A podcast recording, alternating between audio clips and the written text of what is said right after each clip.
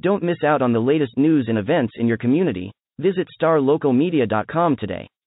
Sign up for our newsletter and stay informed on all the latest stories affecting your neighborhood. And if you're a local business owner, let us help you reach your target audience with our effective advertising solutions.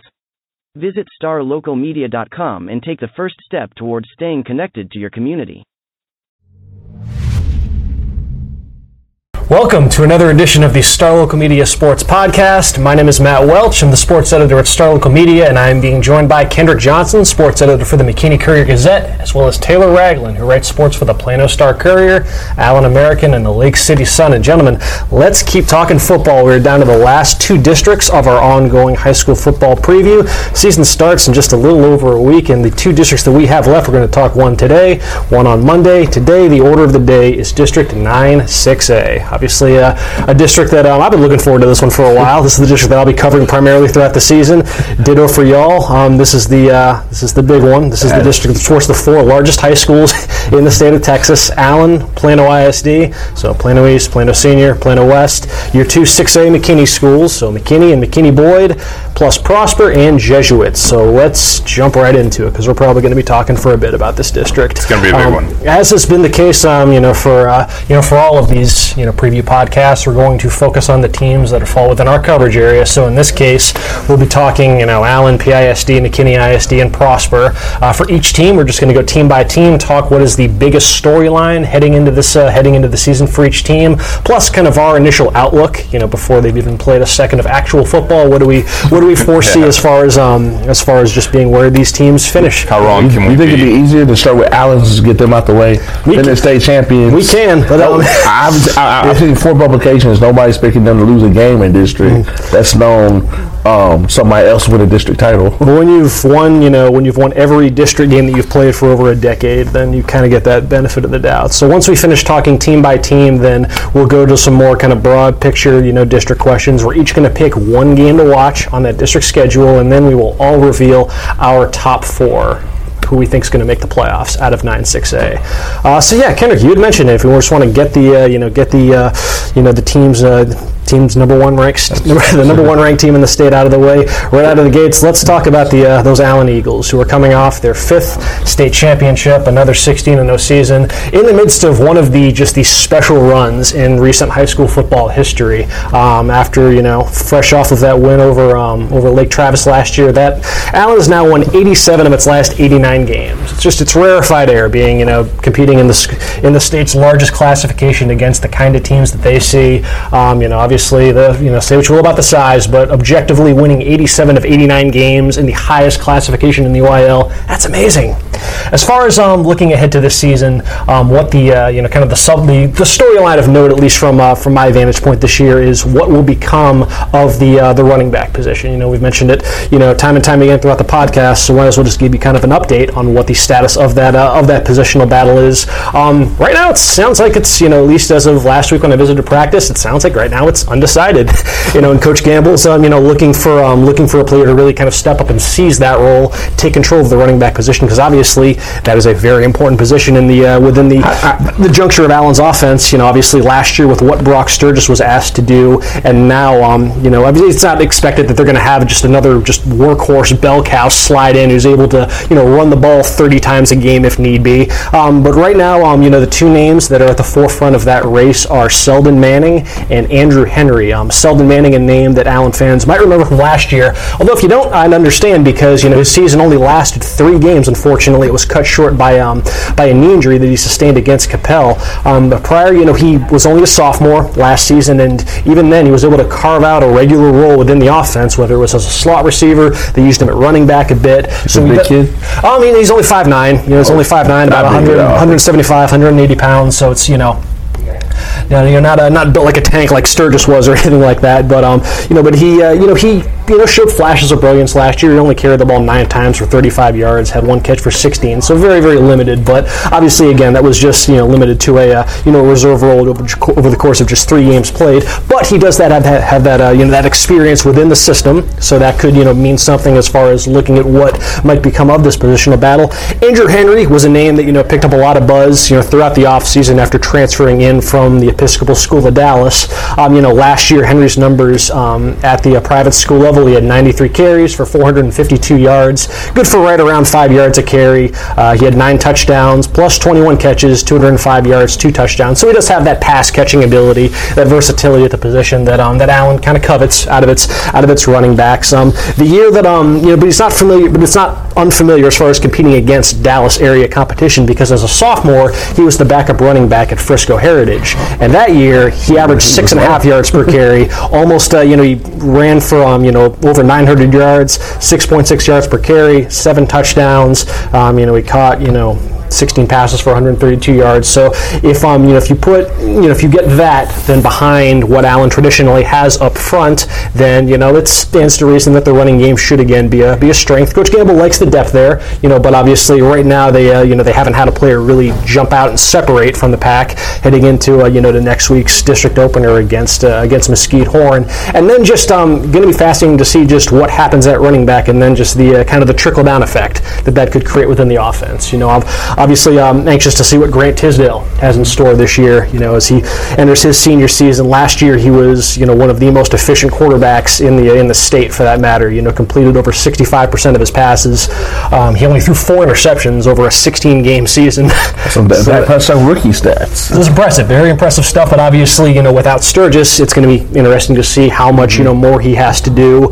Um, you know, it's and he's you know talking with him last week. You know, he's he does feel like he's he feels like he had uh, you know the the experience that he gained from last year, and he feels like he has a bit more of a control over the offense heading into the season. And you know, Allen's one of those teams that um, we know if you've you know if you watch the NFL regularly, the RPO craze last season, Allen's uh, was sure enough runs a, you know a lot of those run pass option style plays. So kind of just further you know kind of crafting an understanding of that, just a reaction time to handle all that stuff. Because to what um you know to his to the Allen offense's credit, you know Tisdale said this could be the deepest receiving core that he's had at that, Allen. That leaves me. Are they going future Theo Wease because knowing high school football like I know, I would have known Theo Wease was a top five receiver in the nation or where they used him and then come playoffs. Oh, that's that guy. One of the things that The was playoffs, he showed up and showed out, but But it was out of it was out of necessity because they lost their number two receiver, Carson Schlecker, who's you know is an Iowa State commit, you know a great deep threat of theirs. He got injured, you know, and actually he had, I think he'd been playing through an injury, but it, well, ultimately was just had to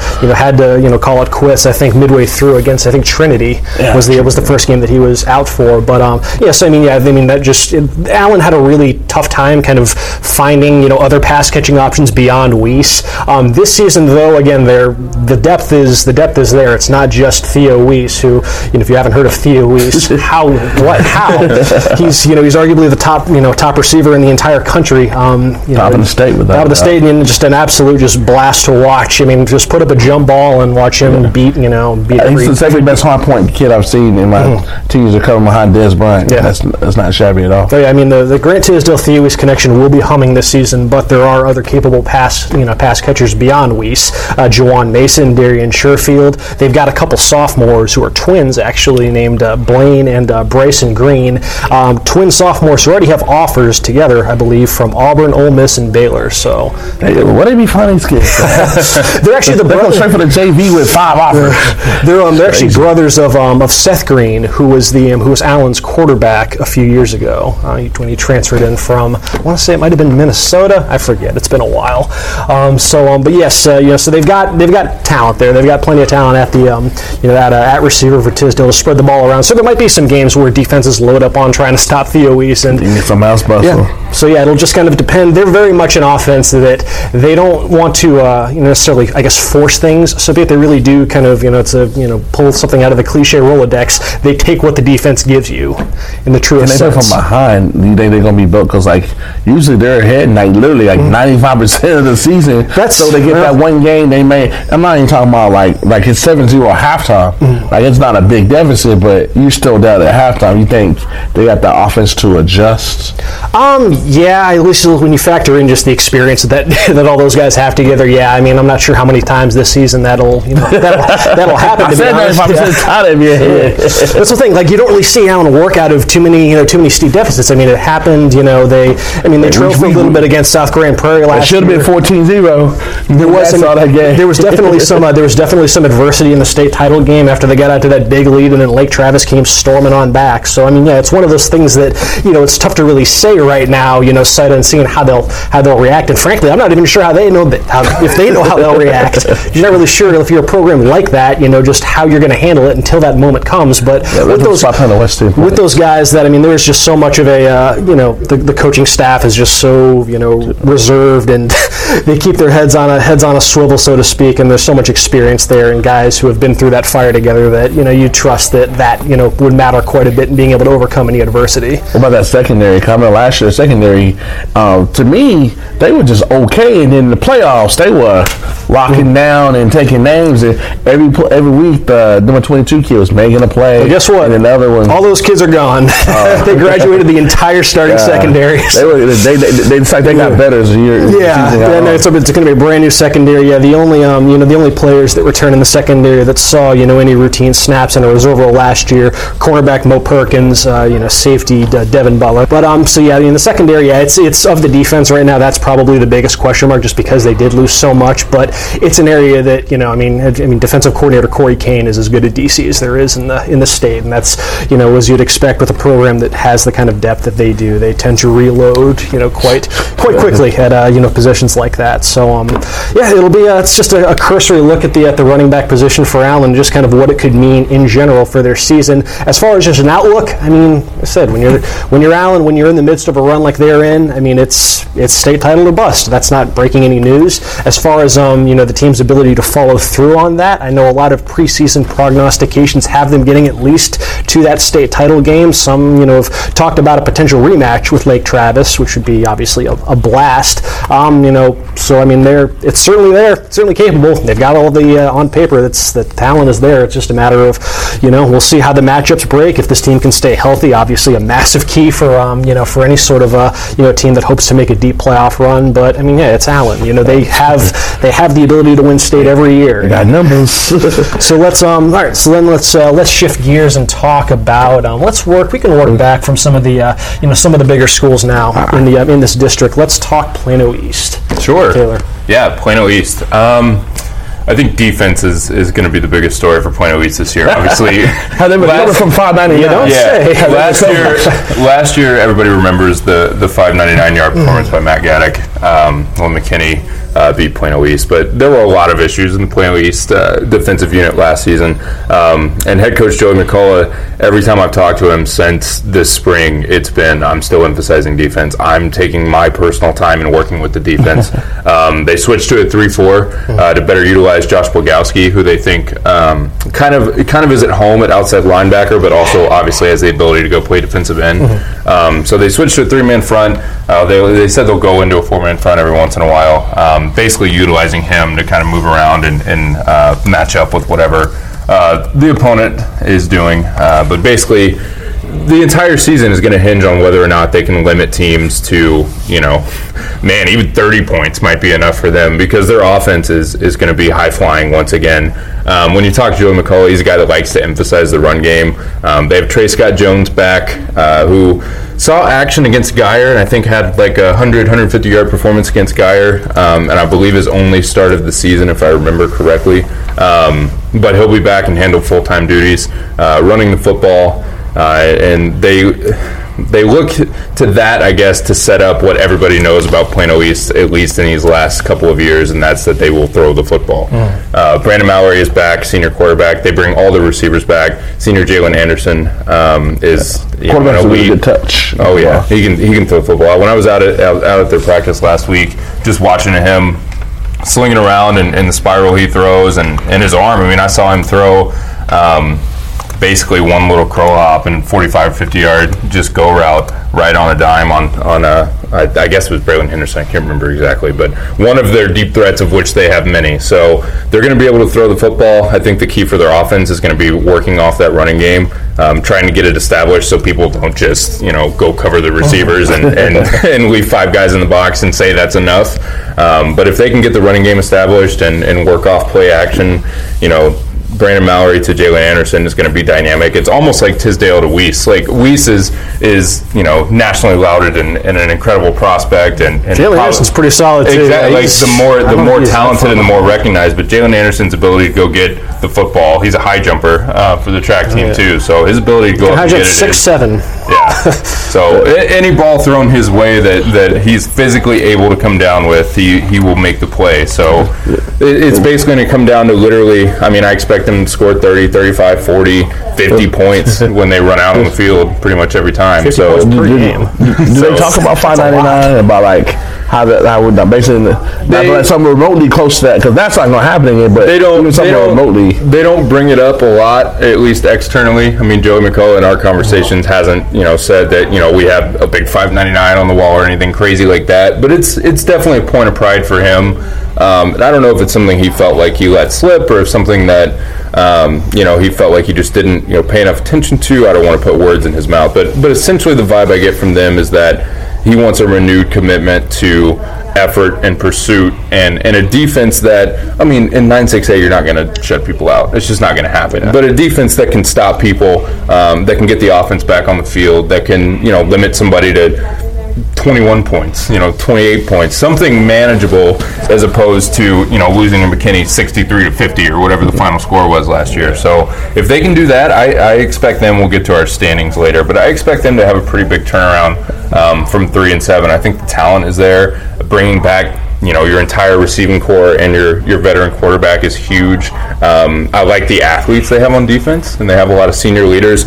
Another point with them is this is the first year under McCullough they've ever selected player voted captains or captains at all, and apparently that's actually had a pretty big impact on you know who's kind of stepped up and and who's taking charge of the team.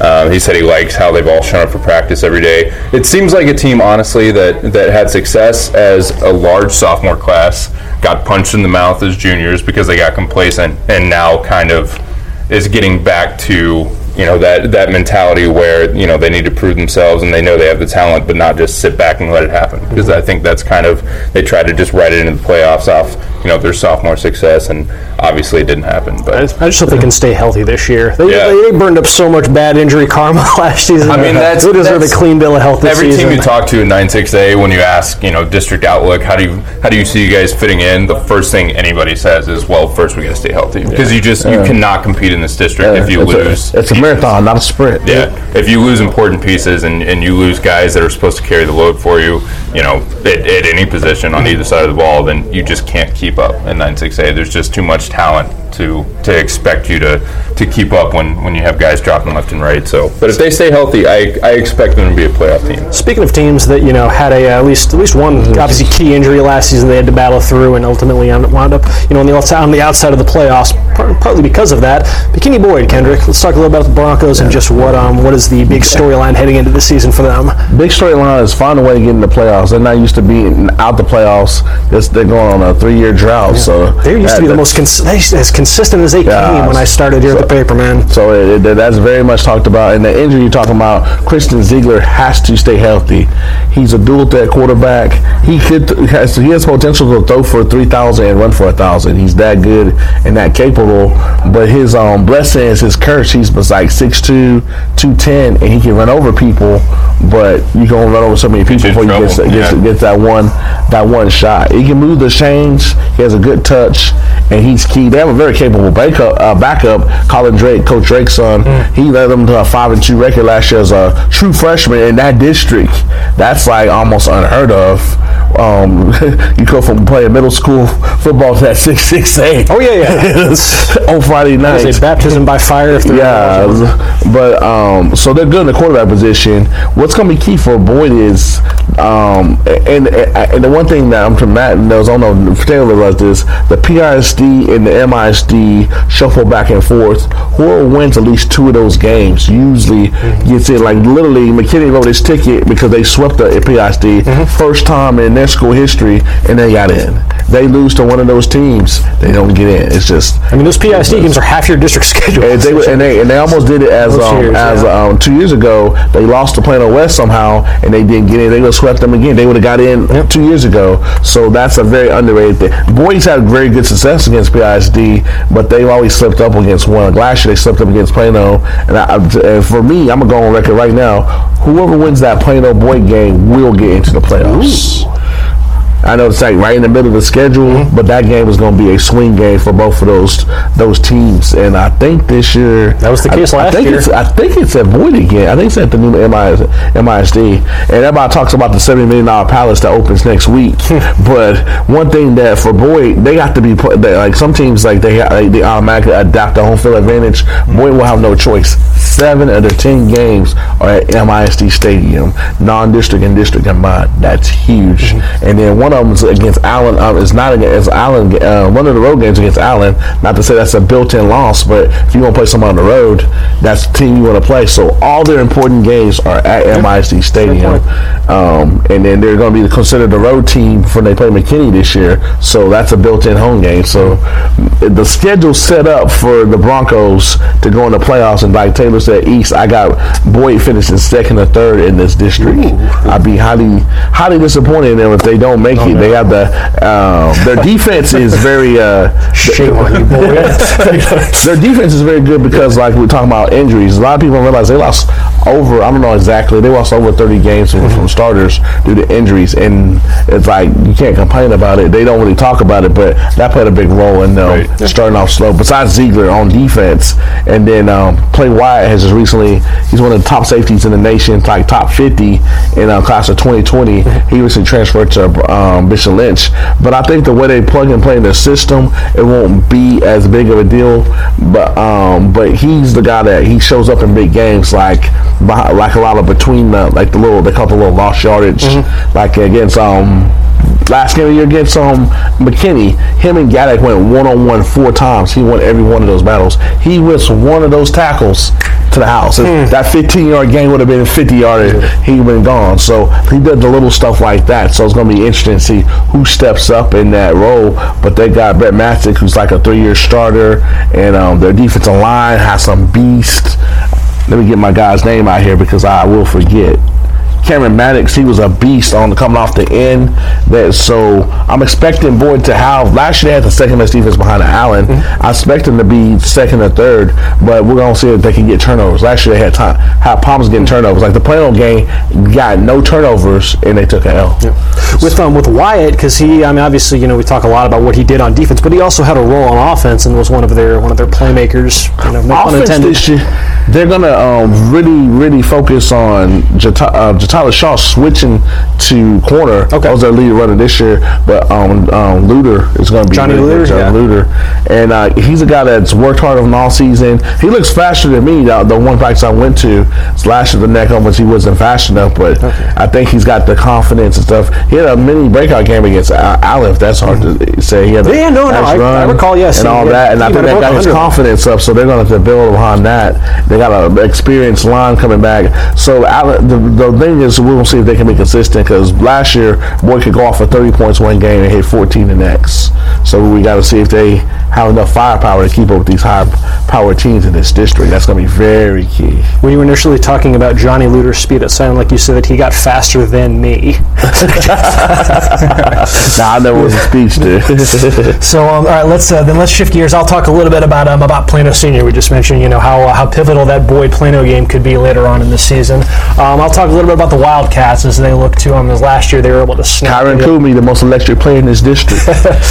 Yeah, it's, it's yeah. Let's talk a little bit about uh, Kyron Cumby and just the uh, Cumby, my bad. the My Plano- bad. the Plano, um, you know, the Plano offense in general this season because you know obviously Kyron Cumby, you know, Plano's lead running back averaged you know nine yards a carry.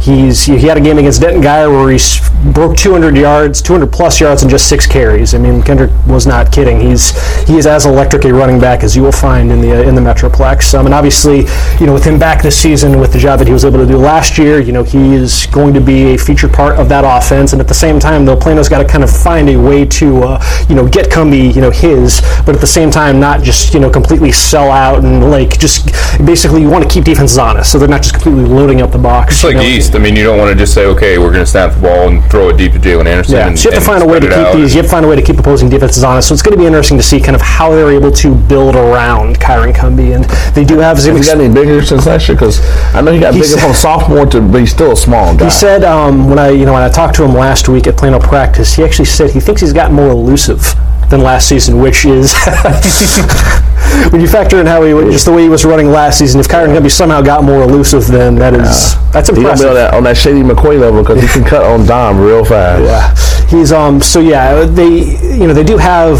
you know some more experience though in the backfield. You know, last year he and Cody Christ, who's a junior, uh, this season, you know they formed some uh, you know something of a uh, you know a thunder lightning tandem, so to speak. They both I think their uh, you know the combined their breakout performance together was in that uh, in that non-district finale against Rowlett, where I mean there were multiple times last season when both of them eclipsed 100 yards per game, and when Plano's able to do that, then I mean they're going to be in pretty good shape going forward. Um, you know, but obviously, uh, you know, Cumby mentioned that his roles kind of evolved and that he was being used out of the slot a little bit more during practice, which is something the Plano experimented with a little bit last season. Something that um, you know really jumped out if you saw them play like in seven on seven, where he, I mean, you could just immediately tell that Kyron Cumby has the potential to be a terrific wide receiver with his ability to, like I said, you mentioned being able to cut on a dime and being able to get open, and then once he's in open space, I mean, Right, good luck opposing defenses trying to tackle that kid one on one. Um, so. Don't can they get him the ball? 'Cause last year it seemed like um, when I fact against um, Boyd. Boyd had that shot to come back Mm-hmm. because they couldn't put it away. They weren't gonna let Cumby run the ball, and they made him beat in the- in their quarterback. He couldn't beat him in the air. He, they just they just Boyd ran out of time. But Moving the ball's air, been- their air game was kind of suspect. Moving the ball through the air has been a it's been a challenge at times for Plano Senior in recent years. I went back through and um, you know looked at I guess the last five years. Oh, he got um, some of receipts. Plano's of Plano's offense um, as far as um, just what the uh, you know what they've got out of their um, out of the passing game you know in recent in recent memory. Um, over the last five years, Plano has um, on total completed just 50.8 percent of their passes. I was like hit or miss. And the Coin flip. Have, have they have they had any thousand yard receivers? thousand yard receivers. Well, last time it's been there. It's probably over, over a decade. that is a good question. Might have been Rex Burkhead. he did everything. Um, it- let's see, it would have been Chris Lott back you know, for those Plano teams, but um, let's see. Well, they have. I know they've only had one thousand yard passer over the last five years across that five year sample size. They've had some that were close. I mean, they had last year. You know, Jonathan Taylor threw for nine sixty five. The year before, Aaron Aragus threw for nine ninety four. So you know, a thousand yards is you know, but at least as far as that threshold though, Matt Keys in 2015 is the only quarterback that has handily eclipsed you know a thousand yards passing. But while I said you know they'd only completed 50.8 percent of their passes over the last five years, during that same stretch, they've totaled 35 passing touchdowns and 33 interceptions.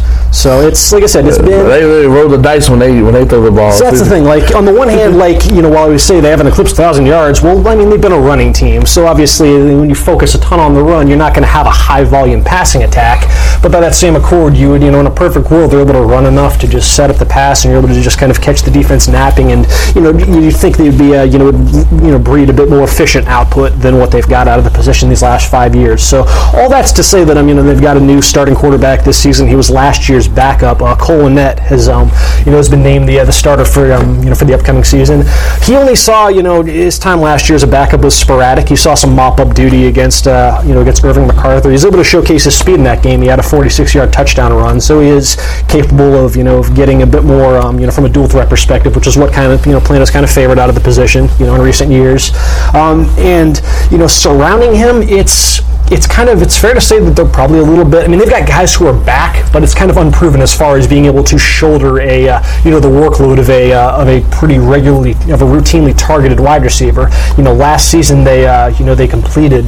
Let me see, I got the number somewhere. They completed just um they completed 76 passes last year. Of their 76 completions, 55 went to either Kyron Cumby or Caleb McAway, who has since graduated. So that's almost three quarters of their completions last season. The uh, the next closest figure was um, Jaden Chambers and Isaiah Calhoun, both of whom are back. They're juniors this year, but they each had seven catches apiece last season. So they're kind of unproven as far as the players. as far as you know players who are able to handle a, a you know routine workload being you know covered by number one corners and so and, you know so to speak. How So- much confidence they got after getting in the playoffs last year to, to end that drought? As you know, the Oh yeah, I mean, that's, high. they were. I mean, th- that's a program though where the playoffs are the expectation. You know, it's certainly you know missing the playoffs. You know, one year, let alone multiple years like they had. You know, prior to last season. That's you know that's not Plano football as people would you know would like to remember. So it's a program that um you know they've got enough enough back and toe, and there is you know I mentioned they're inexperienced at receiver. You know, and they've still got some you know some talent around there. You know, beyond Chambers and Calhoun. You know, Heinrich. Uh, I'm going to mispronounce this last name almost certainly Adrianze. they use a tight end, Christian Sabatini. Um, they're uh, and they've got them, you know, beyond Cumby and Christ, like I said, who you know could potentially see some work in the slot. They've got another, uh, you know, uh, weapon on offense, a sophomore that came in, I believe, from the Mount Pleasant area named Tylen Hines.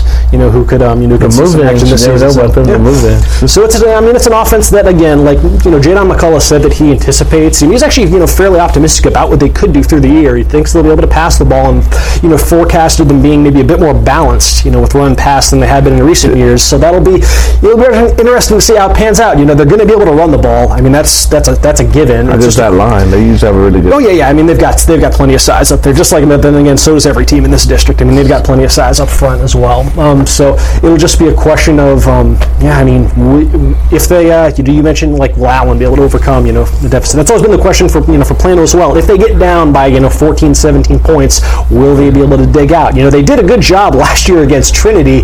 Um, you know, when they got down, they were able to have to rally there in the fourth quarter to force overtime. Ultimately, they lost in overtime, but they had to come back and stage a uh, you know a game tying drive in the fourth quarter. And one thing that they did that really kind of anchored that uh, that drive was that they um, they sped up the tempo, and it's something that you know not going to be just a no huddle run run run offense this year. But McCullough did intimate that you know what we feel like we feel comfortable enough you know after seeing how successful we were with something like that that we'll you know if need be we can you know kind of bounce we can kind of mix up the tempo um, you know if we have to this season. So. This- can you pull up the schedule? I think they have to come to MISD Stadium and play both both McKinney teams. If that is if that is true, they have to win one game at that stadium. I don't know which one of the playoffs. One of the playoff team, teams is coming twice. It's either East or Senior High. I think it's Plano. It is going to be. Come on, computer, let's load. Keep talking, Kendrick. Bam. Uh, be- because uh, protecting home field, you know, in this um, in this district is more, is an underrated trait. But if you don't do it, it'll come back to you. You don't want to be in week ten and you got to go to John Clark Stadium and you're McKinney or you're um, um, got to go to Prosper somewhere and win these these um, traditional home field advantages, where it's tough to play. You do not want that in your life. They um they will host McKinney on October 12th at Clark Stadium, and then the penultimate game of the season, they visit the 70 million dollar Palace or whatnot um against against Boyd in November 2nd. So yeah, second to last game, second last game of the season. So that could very well be the uh, as we've talked about. That could very well be a massive one as far as you know playoff berths are concerned. So that's a uh, that is a cursory look at Plano. As far as just their outlook this season, you know, like we mentioned, I mean, I I think that they've they've got enough. I mean, like I said, they're going to be able to run the ball. It remains to be seen just to what extent they'll be able to move the ball through the air. Um, if they if the passing game is able to, and I'm not even saying that they have to pass for over a thousand yards, but you got to get you got to bump up that completion percent. you cannot be hovering around 50-50 like they have these past five years. Um, so um, Keep doing what you're doing for the last the half decade. Do don't do it. So I mean, if they're able to establish, you know, an, an efficient passing game with Cole and that'd I mean, I think that'd be the key word right now, is just efficiency out of the passing game. And if they're able to do that, well, I think it's a team that, like we've mentioned with Boyd, like East, they should be in the mix for one of those, you know, last two playoff spots. As far as you know, you know, whether or not for that's enough to get in. does does more than one PISD team make it to the playoffs this year? It seems like Yeah, it's going to think be like last year. I either- think I think it's possible. I think it's yeah. possible, and I, I guess I'll expand on it when we uh, Yeah, I think when we have our standings. It's But certainly yeah, possible. I- there's well, yeah, we'll get to it later on, but there's a clutter of teams that whether they made it or whether they three missed through it wouldn't six shock me. seems just coin flips all the way down. So, let's then talk about another team in that uh, in that mix. At least you know, according to us, who knows? We'll see. But Prosper, a team that's uh, going to be making the uh, the move to class uh, to Class 6A this season after a uh, after a dominant run in uh, you know in District 14 5A, just in 5A in general. They went three rounds deep last season. They've been a they've been a quality program as far as um, you know what the big storyline is, and we can all chime in on this. Obviously, since Brian Murphy's unfortunately not here for this podcast, which he'll be covering them primarily this season. Um, how do we kind of foresee them acclimating to Class 6A? I think they remind me of um, a little bit more deeper um, McKinney a couple years ago, but they'll upset somebody. They'll beat somebody they're supposed to beat, but they will not get in the playoffs because they have five. They have five eight depth. I don't think they have six eight depth yet. Just the way things are go, and their team, from what I've seen, they couldn't play from behind because the games they lost in the playoffs. Games they didn't play from behind after being kind of like being like the Allen in the 5A, so to speak. They were the big boys on the block. So Right. cha- cha- adjusting that mindset is going to be a rude awakening for those guys. That'll but, be- they, but they're well coached. They'll be in a lot of games, but I just don't think that year one they're going to just be able to go grab it, or, or year one they're going to just going to have to go on the road and come to MISD Stadium and pop Boyd that's hungry in their playoff try. I don't see it happening. You, you mentioned being able to play from behind, and that is, you know, for just looking at, you know, some individual, you know, units that, you know, kind of anxious to see how they handle, you know, the rigors of competing in 6A. It's going to be at the quarterback position with uh, with Keegan Shoemaker, who does have a lot of experience within the, you know, within the program. I believe he's entering his third year as their uh, as their starting Gotta keep him quarterback. healthy. He got hurt. Um, I know his sophomore year, I think he got nicked up. He wasn't 100 percent in the playoffs. I don't think he missed games, but he got hurt. Like he was out some games as a sophomore. Keegan Shoemaker had a fascinating season last year, and I'm going to tell you exactly uh, exactly why. So, if you look at Keegan Shoemaker's junior season, his first seven starts, he completed just 55% of his passes. Um, over that same stretch, he averaged only 95.3 passing yards per game. Total, he threw three touchdowns. last year? Last year, threw three touchdowns and five interceptions over his first seven starts of the season. His last five starts of the season, he completed 69.3% of his passes. He averaged 160 passing yards per game, and then on total, he threw for nine passing touchdowns and two interceptions.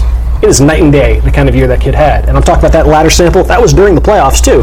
The back half of that too was the I, I know playoff um, Caleb games. Adams got hurt too. Yeah, and that's another thing. Yeah, it's it's going to be interesting to see how his role evolves if he's able to build off of that strong finish because they will not have obviously Caleb Adams, who was the you know the co, the co MVP out of 14-5A. very nice runner. And kind of the bell cow of that offense. He was the uh, he was the anchor of that thing. So without him, you know, they're planning to shift, uh, you know, defensive back Wayne Anderson, who saw some time as a, as a running back last year, but he's expected to take over the full time uh, starting role um, if he's able to, you know, pick up. That. I mean, it's, it's, an offense that commands, you know, a lot of production out of the uh, out of the running back. But if um, you know, if Shoemaker is able to showcase what he was able to over those last five starts, then I mean, it could be a, a fairly seamless transition for Prosper. Not as far as like you know running the table in district or anything, but as far as being able to show that, kind of like McKinney did that first year, and uh, you know when they got back into uh, into six A, that they were um, They, they, for real, they, were weren't able to hang with Plano they, they, ISD. They, and they, all weren't going to go nowhere. They didn't look overwhelmed because I mean I do think, and I mentioned this a ways back, but I do think that Prosper is coming into 6A in a uh, in a better spot than McKinney was Yeah. when they were making the jump, and Wylie for that matter. You know, two years ago, and those are two teams that you know Wylie made the playoffs in 16, McKinney in 17. They showed they could punch. You know, they could punch above their weight with those bigger schools, and um, you know Prosper remains to be seen if they'll be able to do the same. But you know, there at least is a blueprint there of teams that have made this move before.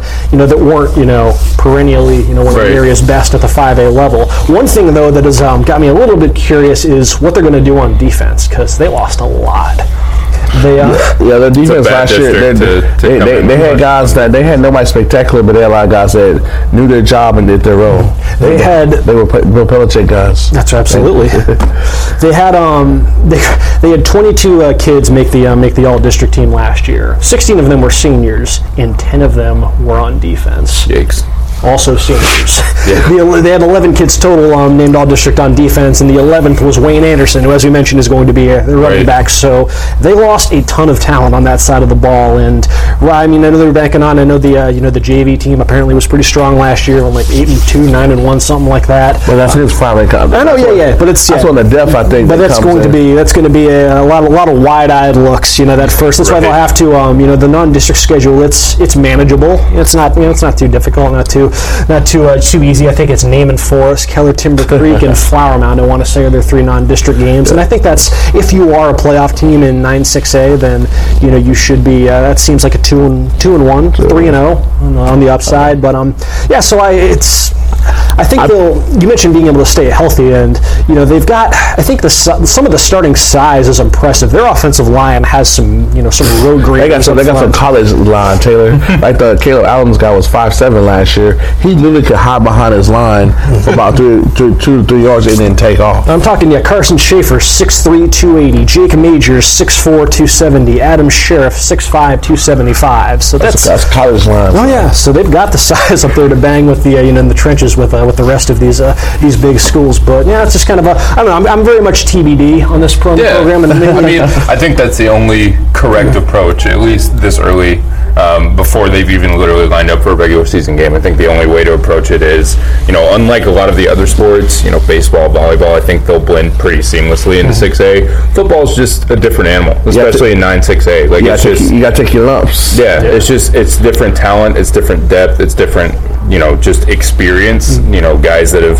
played at the the six A level in six six A for you know two years or whatever the case may be. So it, it's not a slight against Prosper to say that we're unsure. It's just that yeah, I think it's the only way you can be before they show something else, before they prove that you know they they might have a better time adjusting than than some other teams did. But I think it's just it's too up in the air, and football is too physical and and too um, I don't know, just the competition, I guess, in 9-6A as a whole is, is different, on a different scale almost in football than it is in some of the other sports where I feel like they might compete a little better. There's no, uh, you know, that's. I think this applies to Prosper across all sports. Is just being able to adjust to knowing week in and week out you're Yeah, going to be seeing right. a quality team, and you know you're not going to have any, uh, you know, Built-in buys against Coach ISD. Yeah, Carrollton Farmers Branch ISD. Sorry, sorry, CFP um, but yeah, I mean, there were games last year in 14-5A where you know you could certainly you know you could go 50% and still be in good shape, or you're not going to be afforded that and just being able to,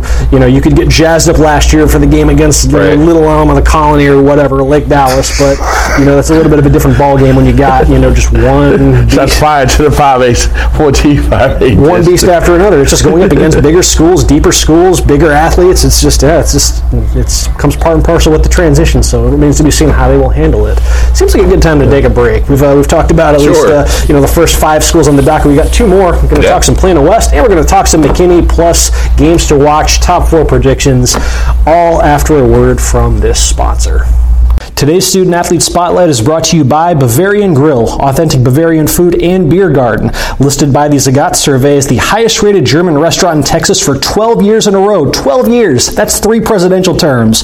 Uh, you can enjoy traditional and authentic spring favorites now. Everything from appetizers like slow roasted ham hock and potato pancakes to entrees like bratwurst or breaded schnitzel.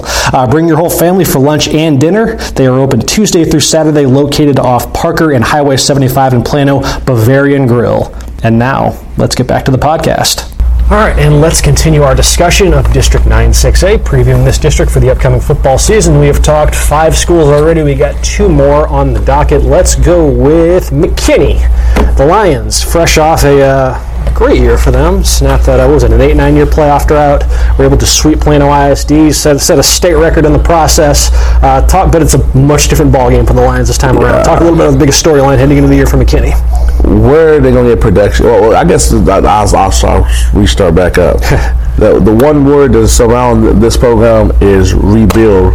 Got new coach, new offensive unit. They have no offensive starters, new coaching staff, so everything's new. New stadium. So re, re, rebuild and new are the two words associated with McKinney High. I don't have them going to the playoffs, but I think they're going to be that team that if somebody come up sleeping or don't go half stepping, they'll catch them. spoiler. in, in October, November, and that one loss will be like how Plano West did McKinney two years ago. Will be that loss that come out. It's like, oh, y'all lost to them, but they're definitely building the right stuff because uh, Coach Shavers has uh, he's really building on both his lines, and then he um, kind of building like um, I guess from the line out, and that's going to be good for the program, but not good for 2018 because guys going to have to take their lumps somewhere in this district. It's one of those things like if they were in another district, they could still get back in the playoffs, but being this beast of a district, we say every Friday Right. night, it's just you, you don't you can't take your lumps like that on Friday nights and think you gonna win uh, Right. when you, you play could argue that the number two through number six seeds are just completely up in the air. So somebody has to be seven and eight, and somebody has to get beat up on by that bubble. I got the one in a, a, a beating Plano West, but that's the only one. But um, Coach Shavers, this is not his first. I won't call it reclamation project because No, no, not. I was just looking at the numbers from his- one from Estacado. He, was- he was 18 and six. Program had been in the doldrums for over a decade. Went to the playoffs twice. Won a playoff game. So he knows what he's doing. But people at McKinney, give this man time. he got has time to work his magic. You see the the blueprints of it. It's just you don't just take over that job in the spring and come in this district can just run, run rough shot. Just Right. don't happen. Estacado was two and eight before Coach uh, Coach Shavers got there out in Lubbock, and then, like you said, Kendrick, they went eight and four one year, ten and two another. So an immediate turnaround. Yeah. Time will tell if you know if McKinney enjoys a, a similar, Yeah, a so I similar think fortune. five and five this year that would be good. Kind of like um, like uh, the the program definitely can thrive in six A. They've proved that, Hmm. but I think they kind of have the mentality that the the Lions had two years ago when they were new. They wanted to prove themselves, and they end oh we beat Plano. Okay, we can do this. Oh, we can beat Wylie. We got to beat Wylie to get in the playoffs. That's going to be a big thing. But they could salvage their season November 9th. MISD Stadium if they can find a way to beat Boyd. They don't want to talk about it. They had them on the ropes last year. All they had to do, they had the ball. Uh, they had to go 60 some yards. They gave the ball to Kojic Dunn four times. Gaddick at 230, he cramps up and he gets stopped on the last play of the game of the Crosstown Showdown. And you had 9,000 people with uh, two different viewpoints of that game. So that's going to be their key game of the year. It will it will end up being um, playing uh, beating Boyd, who's beaten them nine times in a row. Nine times and they let them know in every day. uh, I'm talking about baseball, basketball games, games they they, they got beat by 30 points in basketball last year, and they hauled off. 2017 and like it just gets quiet so that could salvage their season even though it's the last game of the year Be a massive feather in the cap for Coach Shavers if you're going to. Is that the season finale? the season finale Yeah, just to No- cap your first November year, 9th, regardless of whether you're in the playoffs or not, just to get that springboard. You have momentum heading into the offseason. And, Especially if they can start off with the win, they, they could be McKinney City champions and have something to build on. They play North to kick off the stadium a week from tomorrow, seven o'clock, MISD Stadium. If you want to see the seventy million dollar palace up close, you, you want to get a look. I know uh, me and Matt got a tour of Taylor. Even if you don't even pretty care nice. about the thing, like it's got all the bells and whistles. I mean, just driving by it on, on 121, Mm-hmm. you know, going to 75, it's, I mean, it looks nice. It looks, That video board is Massive. impressive. the, facilities are impressive. The the restrooms, there's a ton of them. there's like 29 stalls. um, yeah, yeah, it's it's a it's an impressive facility. They did uh, the, the thing I'm looking for is see the 70 million done all, all the programs from north to the 6A programs can they get that home they got the home field identity can you get that home field advantage Mm-hmm. because that's going to come up key as they as they get this thing going because that's what Allen has Oh, yeah. you know you go go to that stadium it's going to be a long It's day like playing in the college stadium. yeah Let's round this out with a look at Plano West. Sure. Plano West that is looking to build off a year that, you know, obviously there's no getting around it. You know, Yeah. that 0 10 is not going anywhere. You know, Plano. Uh, 0 and 10 never again Yeah, 0 10 never Right. again. That's a good way to that's a good way to look at it. So as the as the Wolves try and uh, regroup in this bounce back season, just talk a bit about the biggest storyline at West Side in Plano. I mean, obviously, the biggest glaring storyline is that they don't have a quarterback as of right now. Even as of now, publicly, you know, that, that they're announcing heading into their uh, their first scrimmage tomorrow, um, they don't have a, a starting quarterback. Uh, there's a, a hole left by um, Or at least, a, or at least a a, defined starter. a yeah. defined Yeah. starter. They have they have They have three players who are vying for the Yes, position. they have three options at starter. They're not just going to run uh, run somebody out there. But um, essentially, it comes down to juniors Danny Davis, who is also a, uh, a star for the Plano West baseball team on the mound, um, and Will Cannon. Uh, who's very? Uh, he looks like Sunshine from Remember the Titans. If you want to get a, a mental image, if you haven't seen the kid, exactly like Sunshine. So um, maybe a vote of confidence from, from some people just for, for that fact. Uh, and then sophomore Greg Drawn. Um, all three a little bit different. Cannon and Davis are a little more similar in that they're real lengthy, uh, prototypical quarterbacks. I'm 6'4", and they're both about an inch taller than me. So they're very, you know, long, um, big arms, just kind of typical pocket quarterbacks. Although sneaky athletic, especially in Davis's case. Uh, and Drawn is pretty much the opposite. Uh, he's he's uh, a little guy, but but pretty uh, pretty stacked and, and really runs well. Much more of a kind of a dual threat athlete. Come in and run the RPO. Um, but yeah, heading into their, their scrimmage uh, against Capel, there's still not a name starter, and, and Coach uh, Scott Smith said that all three guys will see time. So they they will name a starter prior to Frisco Reedy game, um, but as of right now, it's it's still up in the air. My gut feeling is that from my conversations with, with Coach Smith, they plan to use whichever two uh, don't take the majority of snaps and, and don't earn that QB one role as you know receivers and, and other places in the offense. So my gut feeling is maybe that Will Cannon uh, gets the nod as the starter. Um, like I said, he's very prototypical quarterback, has a really good arm, um, stands tall uh, back there in the pocket, and I think that you might get the most value out of him being the, the QB one with Drawn and Davis, who might be a little bit better athletes, you know, spending more time at, at receiver or, or in the slot or wherever else they're going to line up. You know, the two guys that that don't uh, get the starting job. So my early impression, my gut feeling, maybe Cannon gets the nod, but it, it could literally go anyway. Um, but the thing that, that it'll be interesting to see is um, Coach Smith said it's going to change their offense pretty significantly. It's no secret that Jake Sweeney and, and the Wolves didn't throw the ball much last year. Um, and uh, this year he estimated that, you know, if, if the run game isn't working or whatever, there may be days they're as much as, as 70 30 pass run, which is a, a far cry from, from where they were last year. Yeah. He said they're going to run um, some more true tight end sets. They were thinking about implementing that uh, last year, but had a pretty key injury that, that kind of prohibited that and made them move um, the guy that they wanted to be their tight end off. But they have a group of two or three guys that, that they're going to rotate there. So some more true tight end sets and really just try to kind of be a different, more dynamic team offensively. Um, on the defensive side, they have some veterans, and I think they'll be. I think they'll be pretty good. There's some talent. Um, they run a four-man front. Nothing really, you know, special. They like to kind of run a multitude of, of formations and, and throw some different looks and, and stuff like that. But you know, for them, the the outlook and the goal is is simply to, to get back on track. I mean, you go 0 and 10.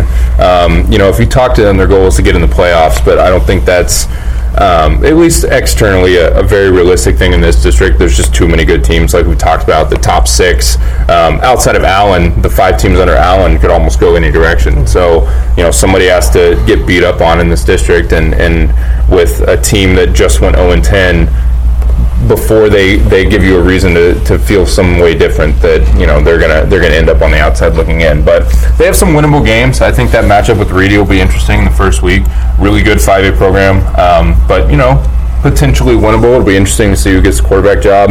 Uh, they play Mesquite. That could be a winnable football game. Uh, when they play McKinney in district, I think that might be a game that they that they win. It's it's uh, certainly a game that comes a little later on, so you know they can they can uh, you know have maybe gotten their feet under them because the big thing that Scott Smith has said, and, and one of the things I wrote in one of my spring stories is that um, you know for a team that that went 0 and 10 they don't act like it.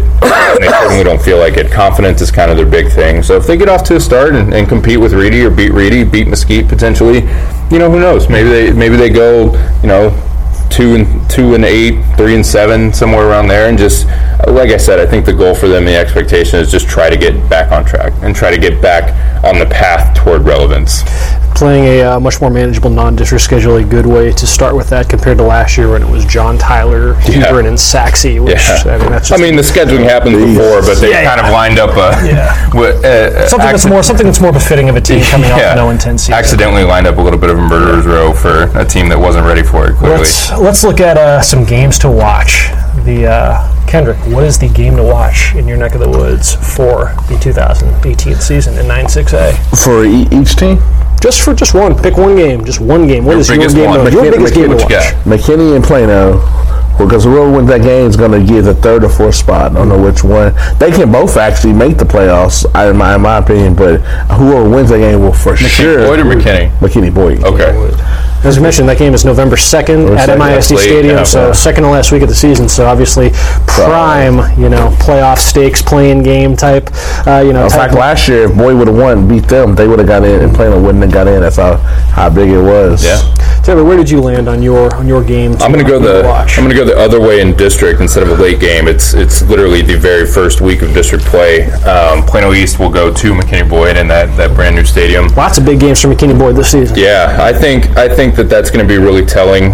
Um, just uh, those two teams. I know we've had the discussion on the podcast several times about it being early, and sometimes teams aren't quite there, or you know, quite firing on all cylinders. But I think that, that those two teams are, are cemented kind of in that bubble, um, and and I think that that early, literally as early as you can get, that first district game uh, will tell us a lot about maybe where those two teams are and, and kind of the outlook for the rest of their district play. And, and whoever wins, you know, that's that's a big boon going into. You look at East, you know, they beat Boyd. If they beat Boyd, they go to Prosper, uh, or they host Prosper the next week, which you know maybe that gives them another winnable game. And then you know there's there's there's a, a chance that it could start a little bit of momentum and a little bit of a, a run for whoever wins that game to, to start district play. So looking uh, looking forward to that one and, and the implications, the early implications that, that it has. I rolled with game with a game that's right smack dab in the middle, October nineteenth. And I'm kind of on the fence here because on the one hand, I want to say like on paper, if you believe you know preseason projections, you know a lot of folks seem to have Allen and Jesuit as the top two teams Right. in, the, in this district, and so naturally, well, when's their game going to be? Well, it's going to be October 19th at Eagle Stadium. This was a game, you know, as we've mentioned before, that was initially supposed to be in Jesuit, Mm-hmm. and they um, they were able to, um, you know, in years past, just because you know Jesuit does not have the largest uh, stadium to host a uh, you know school like Allen, they they were A small were, college. they were able to find a uh, you know a neutral site field like they played at Ford Stadium at SMU, you know, in the past. Um, they weren't able to find a neutral site for um, you know for this year's meeting, so they decided to shift it entirely to Allen. And obviously, yes, Jesuit is getting some sort of a, uh reimbursement or compensation from that. um, but on the one hand, like. I don't know if I want to pick that as my game to watch because on the one hand, I feel like I just fell for this. You know what? two years ago with uh, with with Denton Guyer, once Denton Guyer got realigned with the district, and oh man, Allen and Denton Guyer, can't wait to see how There could be somebody in Allen's district to Oh, yeah, do well, something. You might get a competitive game out of this district, and that's not the same. I mean, listen, Allen's won 48 consecutive district games, and 43 of them have been by have been by double digits. The numbers are what they are. Um, and then, you know, obviously, I was you know jazzed to see Yeah, Allen and yeah. Guyer. I was jazzed to see Allen and Guyer throw down last year. In two years, those two meetings, Allen beat them by a combined score of 87 to 14. So I'm not I'm not falling for it. You know what? If Jesuit, if Jesuit goes in Eagle Stadium, gives Allen all they can handle, then right at this time next year, then that would be my game to watch. I'm Mark it down. I'm instead going for uh, for a game going for a game that was um that was actually a blast to watch these last uh, these last two years. Don't look now, folks, but the Plano Plano East rivalry is making a comeback. Yeah. The uh, the uh, the Wildcats and Panthers these last two years have staged some thrilling games late in the season. Um, you know, last year's game did legit have you know playoff Yeah, implications as far as Plano was concerned. I think with Boyd winning, In, that actually in the same time as Crosstown Showdown, it, it, with playoff implications, Yeah. you got Twitter and social media. I know I gained like 15, 20 followers that night alone. that And, um, crazy night. so yeah, I mean, Plano won last year's meeting, 44 to 41. East won the year before, 40 to 39. Both games were wild, crazy, insane shootouts that came right down to the closing minutes. Um, and the rivalry itself is really back and forth and competitive. Plano leads 80, 18 to 17 to one all time.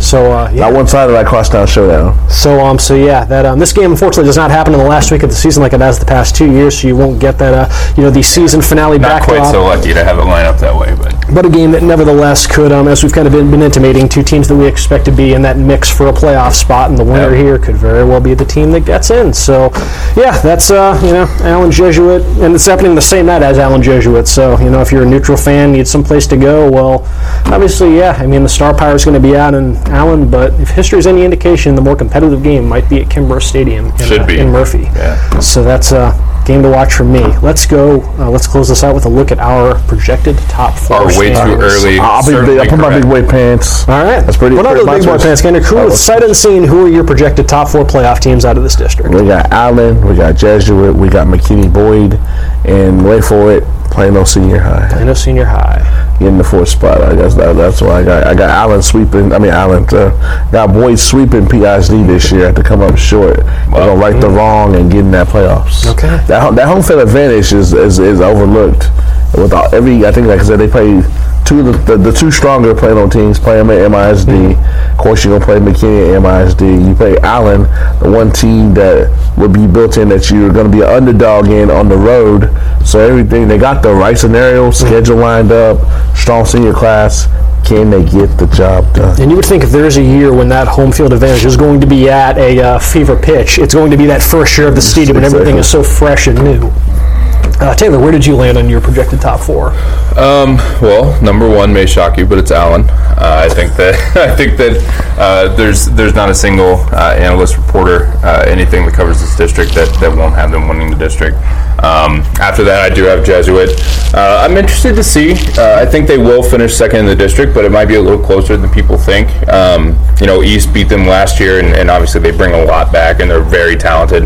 You and I were talking earlier. They're, I think, definitely the mo- the second most talented team uh, behind Allen, uh, and sometimes that just you know Could very well have the district's leading rusher, in E.J. Smith, son of Emmett, who um, yeah, was great last year for uh, for the Rangers, and yeah, he's projected to be kind of Yeah. the centerpiece of that offense. sometimes once talent again. just gets it done. So they could come over to 96A, and then I envision them kind of fitting right in and, and landing it at second. Um, a third, I actually had Plano East uh, from from three and seven to, to third place in nine six A.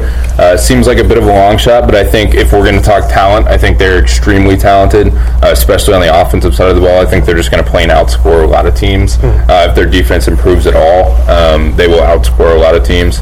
Uh, Brandon Mallory is is a veteran and, and the real deal. Uh, he's got his entire receiving core. Um, so I'm going to go with East at, at, at three, and then um, as we alluded to earlier, I have two PISD schools in playoffs. I'll go with Plano Senior uh, number four. I think Cumby is again just you know electric and, and a game changer. Yep, and I think that until Boyd proves that, um, I actually have Boyd in fifth, right under Plano. so until until until Boyd proves that you know they're ready to, to take that step back and, and get in the playoffs, um, I'm not quite sold. But I mean, we've said it several times already just during this podcast. Who knows? You know, you get past Allen. You like I said, you could even argue as soon as you get underneath Allen, you have no idea what the next five teams are going to do. So I mean, it could be any combination of teams. But I'll go Allen Jesuit, uh, Plano East, Plano Senior. Yep. As far as reasoning behind this, I mean, we've been talking for plenty of time as far as why, uh, you know, what to expect out of each of these teams. So I will keep this one brief. I have Allen finishing first in the district. I too am on the uh, the Jesuit war wagon or whatever you want to call it, and have them finishing second. And um, yes, I too have two Plano ISD teams in the playoffs. I have Plano finishing third and East finishing fourth. So congratulations to McKinney Boyd and Prosper on clinching those last two playoff Right. spots Yep. in the in the district. So that is um, Yes, that is a look at uh, District 9-6A. Whew, what a podcast! So let's um, all right, let's let's close this one out. Um, obviously, uh, Kendrick Taylor, appreciate y'all for tagging by, tagging along, I should say. We have one more on the docket for Monday. We discuss District 6 uh, 66A, and uh, yeah, a look at Lewisville ISD, a look at Coppell to close this thing out, and then it is on to football season. It is almost here, gentlemen. So um, in the meantime, folks, this has been Matt Welch with Local Media. Appreciate y'all for checking this out. Enjoy the rest of your week. We will talk to y'all later. Looking to hire top talent in your community? Look no further than starlocaljobs.com. Our platform is specifically designed to connect local employers with qualified candidates in their area. With starlocaljobs.com, you can easily post job listings tailored to your specific needs and requirements. Our platform is user friendly and offers a wide range of options to help you find the perfect candidate for your open position. Plus, our job matching algorithm ensures that your listing is shown to the most relevant job seekers in your area. But that's not all. StarLocalJobs.com also offers a variety of resources to help you throughout the hiring process. From candidate screening to interview tips, our team of experts is dedicated to helping you find the right fit for your company. So why wait? Join the thousands of satisfied employers who have found their ideal candidate through StarLocalJobs.com. Post your job listing today and start building your dream team.